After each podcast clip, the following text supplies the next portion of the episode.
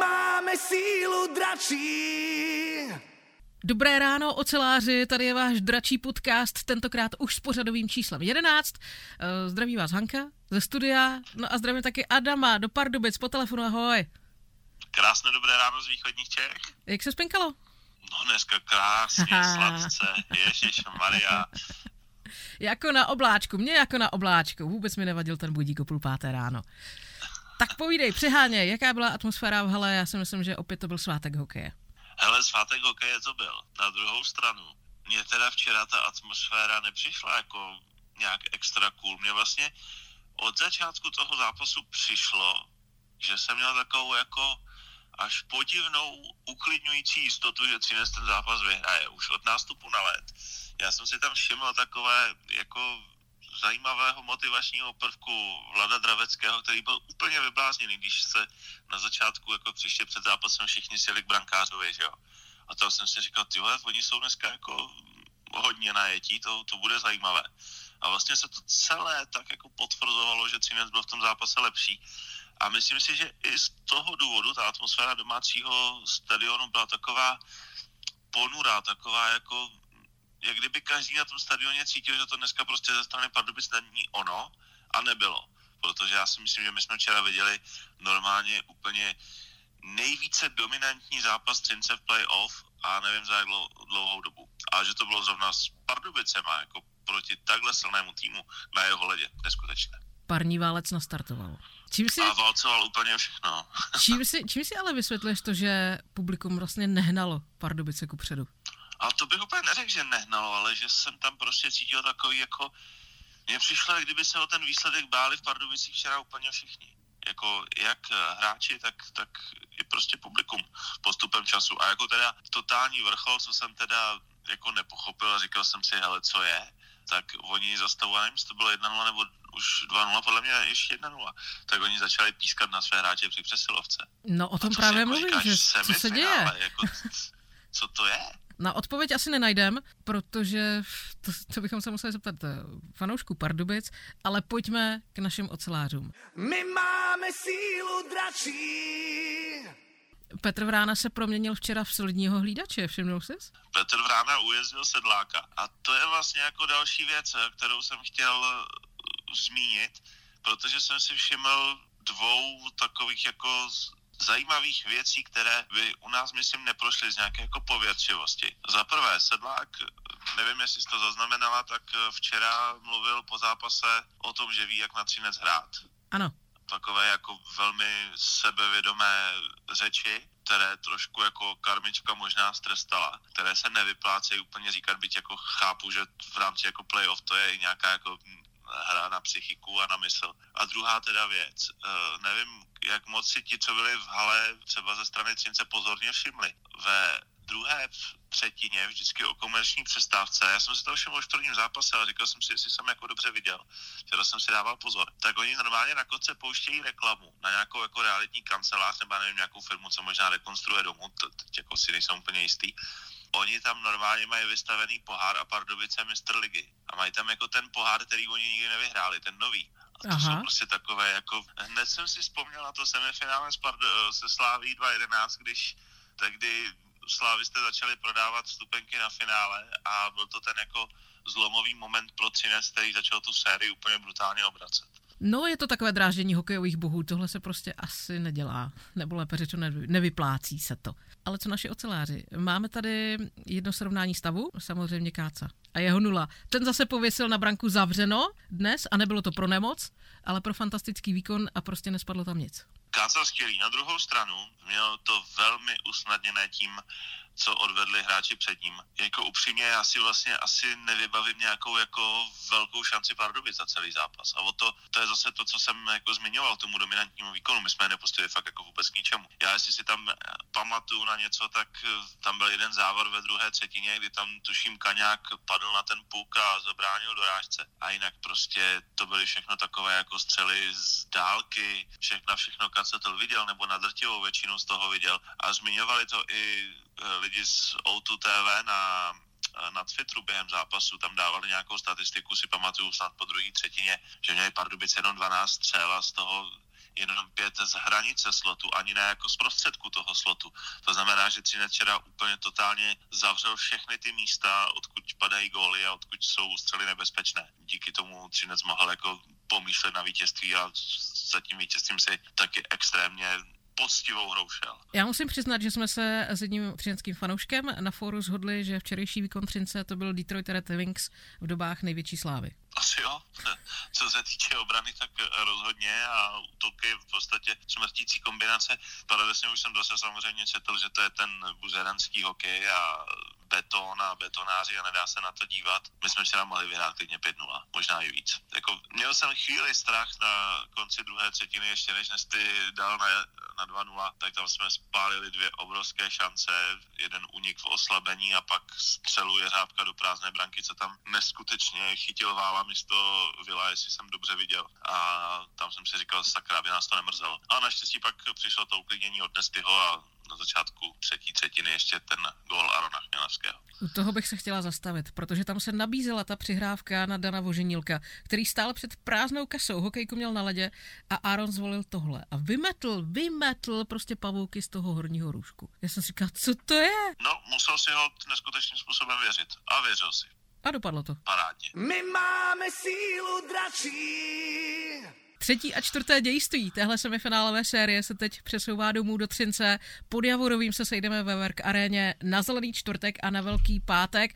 Pokud se nepletu, tak zhodně oba zápasy začínají v 17 hodin. Eh, co lístky, Adame? Jaké máš info? Oba jsou v televizi, o lístky pochopitelně byl obrovský zájem, ale pokud už eh, v online rezervaci žádné nejsou, tak to neznamená, že nebudou, protože se budou v průběhu dalších dní a hodin ještě uvolňovat nějaké technické rezervace. Možná fanoušci budou uvolňovat své pernamentky, čímž apeluju na ty, kteří pernamentky mají a ví, že třeba nebudou moct jít, tak tu permisi můžou přes naší aplikaci buď poslat svému kamarádovi a takzvaně půjčit, anebo uvolnit do volného prodeje a získat za to ještě nějakou drobnou odměnu a pomoct atmosféře v Třinci. Jinak kdo se k výzkum nedostane, tak samozřejmě oba zápasy jsou zase v přímém přenosu v televizi. Já doufám, že opět bude plný dům, tak aby Verk Arena hučila, podporovala, fandila a když se zadaří, tak možná odstřelí opět i střecha, tak jako to bylo v sérii se Spartou. Dneska Radek Gastovna pod padákem, dáme si další ocelářský pub quiz. Ano, pravdu Takže víš. se na to velmi těším. No a druhá věc, dneska hraje juniorka další semifinále v hlavě. Za stavu 1-1 na zápasy budou naši junioři usilovat o postup do finále ve kterém už dorostenci jsou. Devátá třída také postoupila mezi čtyři nejlepší. My si Cinci letos užíváme parádní hokej. No to teda, protože tady se bojuje na všech frontách, zdá se, že úspěšně a to je dobře, takže síla dračí prostě a ocelové srdce. Adame, my před sebou máme naše hosty, které jsme si pozvali a já jsem tě chvilku podezřívala, že to byla jako zlomyslnost od tebe, protože já a krasobruslení to fakt nejde k sobě. Ale nakonec musím ti říct, že jsem si to fakt užila. Chceš si to poslechnout? No já už se na to těším. My máme sílu dračí. Dnešní jedenáctý díl dračího podcastu je hodně speciální a to i tím, koho jsme si dnes pozvali na rozhovor. A protože Adam je ještě stále v Pardubicích, tak mě to nechal samotnou. On ví, že krasobruslení není můj obor, ale ta milá návštěva tady u nás ve studiu stojí za to. Vítám zástupce krasobruslení, tedy FSC Oceláři Třinec. Ahoj. Jak už bylo naznačeno, řeč bude o krasobruslení. Musíte tedy vydržet několik otázek od někoho, kdo se nikdy nenaučil bruslit na nožích se zoubky. Kde začneme? Je zájem o krasobruslení v dnešní době? No, já si myslím, že je. Jako teď, eh, co jsme přišli vlastně na tu novou arenu od roku 2016, tak eh, nám hrozně moc pomohlo i ty podmínky, že se zlepšily. Už nemáme ráno tréninky v pět hodin, jak jsme to kdysi mývali, ani v šest, takže eh, postupně děti přicházejí a i díky tomu, že se eh, vlastně ukážeme i na právě na zápase extraligy o přestávkách, tak jako děti se k nám hlásí, jako, takže jako je to super. No. Vědí, do čeho jdou? No, myslím si, že zpočátku ne, protože jejich představa je taková, že je to jenom o ledě, ale bohužel, bohužel krasobruslení je spojené s baletem, s tancem, s gymnastikou, se specializací, s atletikou, prostě se, jako se vším, jako jo, to znamená, že je to, je to docela náročné jako na, na čas. Ale jako kdo, kdo prostě vydrží a kdo prostě potom vidí, že, že má to smysl, tak radí pokračují a Jaký je věk na to začít s krasobruslením? Předpokládám, že 10 let to už je, to už je moc, tam už se to, ta vrcholová úroveň možná dá dohnat, ale je ta cesta daleko delší. Takže ten ideál 5, 6? Určitě. I méně klidně. Děti chodí třeba i o čtyř, o čtyř let a v deseti, v deseti už to je asi opravdu pozdě. Ale jsou možnosti, že nám děti chodí i na kurzy bruslení pro, pro starší děti. Máte můj obrovský obdiv, protože je to neskutečná dřina. Kolik času ta dřina týdně sebere? ať už tomu dítěti, nebo, nebo třeba potom v tom věku těch 15-16, kdy už fakt šlapete naplno? No, záleží, jako je to spíš podle věku, jo. Ty malé děti to tak mají tak pětkrát nebo pět hodin eh, týdně a podle věku v těch seniorských kategoriích to tam už potom vychází no takých 12, 12, 13 hodin týdně, jako, jo, takže to tam je docela už potom náročnější. Jako, no. Jak se změnilo krasobruslení? Já si pamatuju, že ta možnost vlastně reprezentovat na mezinárodních závodech byla jenom do určitého věku, kdy člověk ještě nebyl profesionál a potom už se odcházelo, já nevím, třeba do lední reví a tak dále. A už většinou eh, se ti závodníci přetransformovali do role trenérů. Jak je to dneska? Já si myslím, že tohle je asi individuální u každého závodníka. Někteří brusní do 30, 35, třeba sportovkáři, taneční páry, záleží, jak na tom je fyzicky, psychicky, jak to kdo zvládá. A jsou takoví, kteří končí třeba ve 20, že jdou do reví a mají trošku, trošku třeba už jiné cíle, nebo už dosáhli ty svoje cíle, které chtěli a jdou zase někam dál, že? Takové ve stylu přijede ten a ten, vyžere nám všechny medaile, ve 20 tak má hotovo, fajfčička a jdeme trénovat třeba. Třeba, taky se takhle dá říct. A co to přináší rodičům, když přihlásí dítě do kraso? Zpočátku určitě um, velkou oběť od těch rodičů, protože na každý ten trénink musí to dítě přivést a svým způsobem i nějak motivovat, protože ne každé dítě třeba v tom, já nevím, v pěti, v šesti letech třeba ví, co chce dělat, takže aby tam třeba chodilo i rádo. To je samozřejmě i na trenérech potom. No a v pozdějším věku potom už i finanční zátěže taky pro ty rodiče. Co si budeme říkat, všechno dneska stojí peníze a i to bruslení stojí nemalý peníz. No. Kolik stojí takové krasobruslařské boty dneska? Pro ty menší děti, když to tak řeknu, mm, se dají počít třeba ty boty, ale ty větší děti, co už si kupují, tak dejme tomu se začíná na čtyřech tisících, jestli se nepletu. A potom už v těch seniorských kategoriích, tam už to je opravdu, to už jsou velké sumy, jo, takže já bych tak řekla od 20 tisíc nahoru. Zhodli jsme se na tom už vlastně i s trenéry mládeže, že tohle je hrozně zodpovědná práce, protože vy působíte u dětí v tom věku, kdy je vlastně máte naučit ten sport milovat. A ty děti to musí extrémně bavit. Takže jak na to? Vy evidentně máte recept, protože se to daří. Tak to si myslím, že je asi otázka spíš na pana Štískalu, který trénuje jakoby nejdelší dobu v Třinci. No já spíš za mě, jako jak, jakou formu trénuji, já se snažím těm dětem tak nějak vysvětlovat eh, ty podrobnosti do těch skoků, do těch piruet, už jenom z toho důvodu, že mojím přáním jako to trenéra je nejenom jako závodník, aby byl nějaký špičkový závodník, nebo může být i závodník, prostě to, co vlastně předvede, ale hlavně eh, pro mě, pro mě je velká odměna jako to, že, že do budoucna se prostě bude věnovat nadále jako tomu sportu, třeba jako trenér nebo, nebo i něco společného vlastně eh, u toho sportu jako ohledně organizace, soutěží nebo něco, takže to vždycky je taková spíš pro mě jako odměna za tu dobu, co jsem trénoval, tak to moje 30 letá asi praxe, tak můžu říct, že eh, vychoval jsem spoustu závodníků a zároveň eh, dneska jsou i jako trenéři, i jako rodiče, které tam právě přitáhnou jako malé děti, jako svoje už děti, takže pro mě to je taková odměna. Jako. No. Takže vlastně jenom čekáte na okamžik, kdy někdo řekne, trénoval jste moji babičku.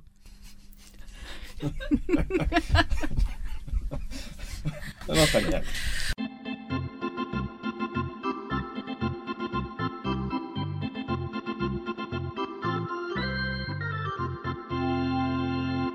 Pojďme ke změnám v krasobruslení, protože ten svět chvátá dopředu úplně ve všem a já mám pocit, že chvátá čím dál tím rychleji. Jak se změnilo krasobruslení třeba za těch posledních 30 let? No, hrozně.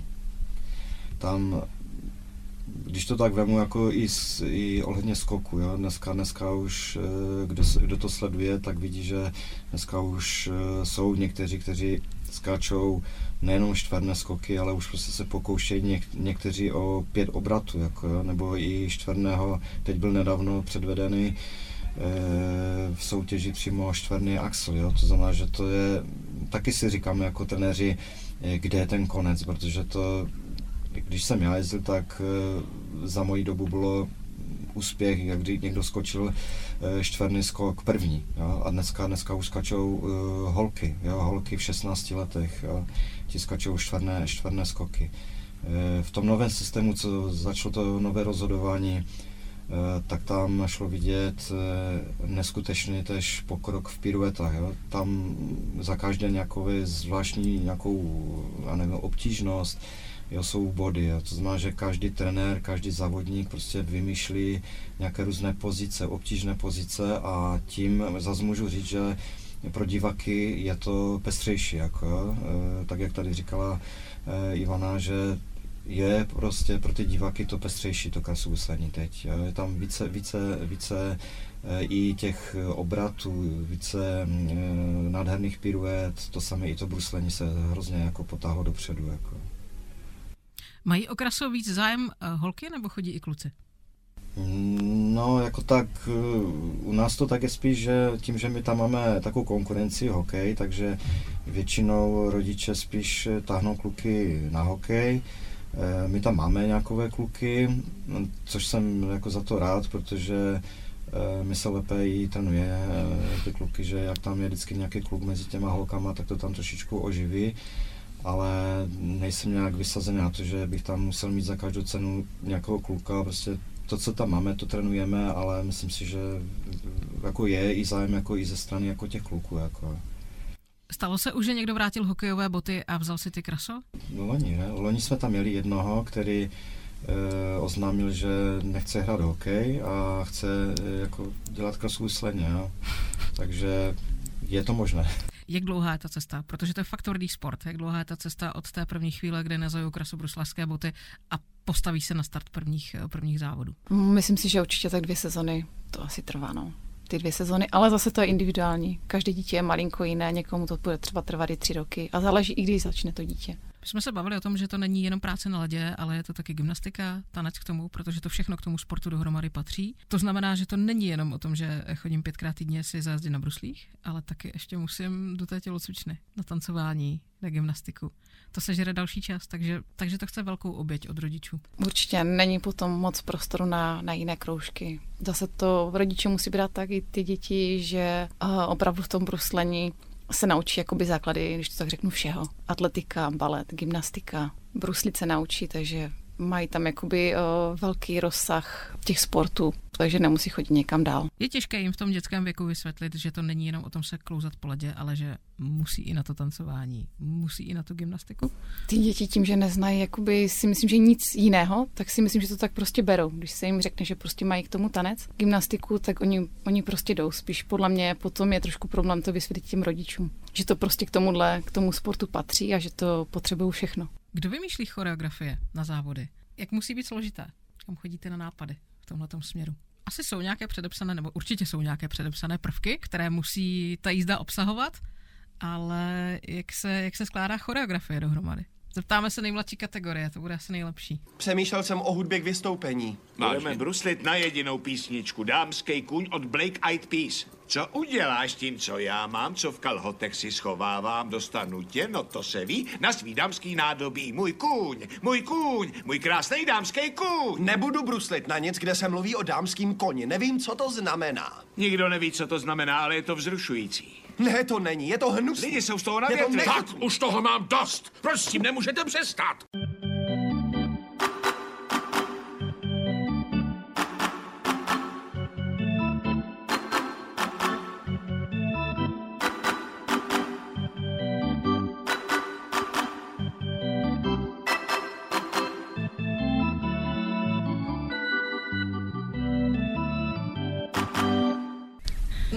Tak já jakoby dělám většinou těm nejmladším dětem, že ty starší už mají potom jakoby přímo vyloženě choreografky, jako, které dělají většinou tanec na ledě nebo takhle. A u těch nejmladších se to skládá tak, že se jim tam jakoby tím, že ještě neumí tolik prvků, tak jsou tam hlavně dané ty prvky, které opravdu umí, aby mohli předvést, jakoby, co už umí.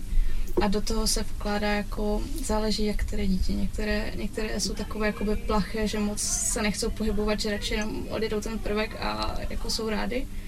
A některé zase jako právě jsou, že chcou i zatancovat jakoby fakt během té jízdy, tak uh, se to přizpůsobuje jako těm dětem, no. Eh, speciálně v tom krasobruslení je to vidět, že ta příprava třeba nějakým způsobem probíhá, všechno klapne, speciálně u těch, u těch skoků, všechno dopadne tak, jak má, ale přijdou závody a je tam najednou spoustu stresových faktorů, které ovlivňují ten výkon na ledě. Takže využíváte třeba i služeb sportovních psychologů, protože je to o té hlavě, že jo? No, já spíš e, řešíme to potom nějak individuálně, když má někdo nějaký problém. E, jo, buď, že je třeba nějak zablokovaný ve skocích nebo celkově i má problémy s, s přípravou na soutěž, jo? že třeba před soutěží má nějaký problém. Teď můžu odklepat, že tam momentálně takové případy nemáme, ale jako ono, čím starší potom je ten závodník, tak tam může třeba nutně jako pracovat s ním, protože je to třeba připravit na, na soutěž a to jsou už fakt mezinárodní soutěže, ale momentálně jsme tak nějak neměli potřebu teď u těch malých to nějak řešit. No. Možná časem. Narážím na to, že mm, spousta krasobruslařů to odjede špičkově a pak přijde právě soutěž a stane se něco asi v té hlavě, že to nevíde a právě ve chvíli, kdy to máte ukázat, tak to neklapne. No je to tak, no a hlavně takové ty, ty eh, důležité soutěže, to je největší průser, no vemu Evropu, svět, eh, nebo i třeba z u nás mistrovství republiky, tak to taky už tam je takový tlak jo, psychický, jo, protože už chce mít nějaké výsledky, že to dítě, jo, takže je, je to tak, no, ale takové ty soutěže, co mají v tom českém poháru nebo v poháru ČKS, eh, tak tam to spíše brané jako z naší strany, že ty děti se učí teprve soutěžit, jo? že získávají zkušenosti, jo? takže my poznáváme ty děti, jak, jak reagují v soutěži, a pak vlastně, jak už potom vidíme, že je nějaký problém, no tak potom vyhledáváme individuálně jako psychologa sportovní a jak si stojí české krasobruslení v mezinárodní konkurenci? Já si myslím, že teď to jde docela nahoru, že tam teď je hlavně v tanečních párech, že tam máme eh, výborné výsledky, jak v seniorských, tak v juniorských kategoriích. Ale myslím si i, že eh, ženy nebo juniorky, taky, že tam se určitě pár šikovných najde a uvidíme, že, co, co čas přinese, kam se, kam se posunou. Proč by měli rodiče přihlásit děti na krasobruslení? Co vám v životě dalo a co vám vzalo? Mě třeba zdalo tím eh, to všech straností, jo? to, co říkala Ivana, že tam máme prostě úplně fakt všechno v tom.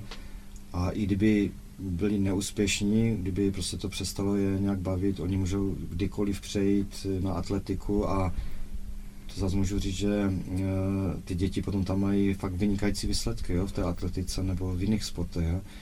Bohužel to kraso a můžu říct, že i gymnastika, tam se musí brzo začít, no a pak se rozhodne, jako jestli chcou zůstat, jestli mají na to. Pokud ne, tak se vždycky někde, někde chytnou v nějakém sportu. A co mi vzalo, jo, až to tak bych řekl, že kamarádství, jo, čili plnou spoustu kamarádů, jo, protože my tam stravíme spoustu času jo, spolu, takže my jsme taková, já tomu vždycky říkám, krasopsářská rodina. A co mi vzalo, asi v tom mladí, že jsem třeba nemohl lyžovat, nemohl jsem, já nevím, jiné, jiné třeba z věcí dělat, ale zase beru, že jsem si to vynahradil, jak jsem skončil eh, aktivně sportovat, tak já jsem si to prostě pak hrozně užil, jako, jo, protože nepotřeboval jsem žádného učitele na lyžování, jo, a dneska, dneska lyžuju v pohodě, takže... Já bych řekla, že mě dalo jenom to pozitivní, nebo takhle, já se snažím si brát z toho jenom to pozitivní, protože si myslím, že špatné věci by měl člověk rychle zapomínat a nějak se na ně neupínat, takže mě dalo spoustu dobrého všestranost ve všech sportech, jako tak jak říkal vlastně Češo, takže jakýkoliv sport, eh, teď na, který, na kterýkoliv sport šáhnu, tak mi prostě jde hned všechno, když to tak řeknu, jednoduše. Eh, spoustu kamarádů určitě a spoustu jakoby příležitostí a i takhle do pracovního života, jak se říká, všichni všechno vzdají a sportovec stále běží dál hlavou proti zdi a snaží se prostě dosáhnout toho svého cíle. Takže si myslím, že zrovna i tohle bruslení člověk se musí naučit překonávat jakoby sám sebe. Ono to občas i bolí ten sport, nebo říkat, že ne, je to, je to opravdu někdy bolestivé, ale člověk opravdu v sobě najde takové ty hranice, které se snaží pořád posouvat. No. Takže za mě jakoby jenom to dobré. No. Co vzájemná rivalita na soutěžích? Tak ta tam určitě vždycky byla. to nebudem říkat, že tam jako, že tam jako nikdy nebyla, ale zase na druhou stranu vždycky jsme byli spíš jakoby kamaráčtí k sobě. Jako občas se našel někdo, kdo byl třeba nějaký vyloženě opravdu uh, takový, který prostě potřeboval vyhrát za každou cenu, ale, ale spíš, spíš kamarádství tam. Proč by se všichni měli podívat na film Ledové ostří? Se na to nedívají. Nedívejte se na film Ledové ostří. Slova šéf trenéra. Co byste si přáli do budoucna pro váš krasobruslařský oddíl? No, tak eh, spíš, aby jsme se tam nějak dostali tam, kde jsme kdysi byli, eh, myslím i výkonnostně, protože tak jak jsem tu vzpomínal, že od roku 2016 tak nějak jsme začali úplně zase od nuly. A dneska zase můžu říct po těch pár letech, že se nám to pomalinku začíná dařit, že děti jdou nahoru s výsledkama, Eh, děti se hlásí, takže i ten klub se rozvíjí a eh, máme v plánu eh, uspořádat jim nějaké mistrovství republiky žáctva, jestli později potom juniorů, potom nakonec i seniorské kategorie, tak jak jsme to v posledních letech organizovali. Takže spíš, aby ta cestička šla prostě víc dopředu a a aby se pořád e, děti hlasily a hlavně, aby ty děti i sportovaly, jo, protože můžou se naučit bruslit a tak, jak jsme tu víckrát řekli, že můžou potom klidně odejít na jiný sport, ale hlavně ať e, dneska fakt ty děti sportují, protože to je, si myslím, jako, co tak poslouchám všechny tenery z jiných sportů, že to dneska je velký problém jako no, u těch dětí. Jsme oceláři, máme sílu dračí. Tohle byl náš dračí podcast s mistrovským číslem 11. No a ty dvě jedničky vedle sebe, ty prostě mluví za vše. Série semifinálová se stěhuje domů do Třince, takže se vidíme pod Javorovým v naší třinecké Verk aréně na zelený čtvrtek v 17 hodin, na velký pátek v 17 hodin. V dresech se šálemi fandíme, jdeme do toho naplno se silou dračí a ocelovým srdcem, protože my všichni jsme oceláři.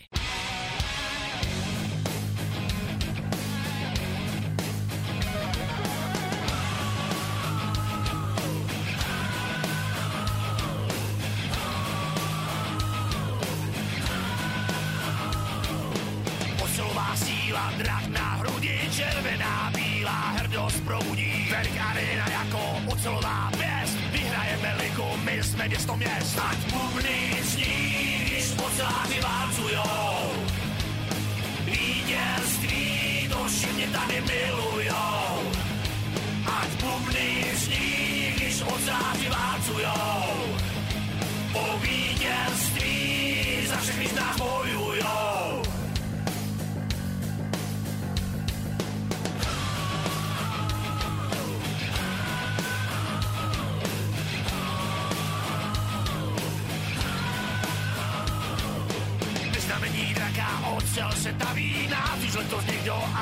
nezastaví Verk arena jako ocelová pěst. Třinec to je srdce, naše město měst. Ať bubny zní, když oceláři válcujou. Vítězství, to všichni tady milujou. Ať bubny zní, když oceláři válcujou. Po vítězství za všechny z nás bojujou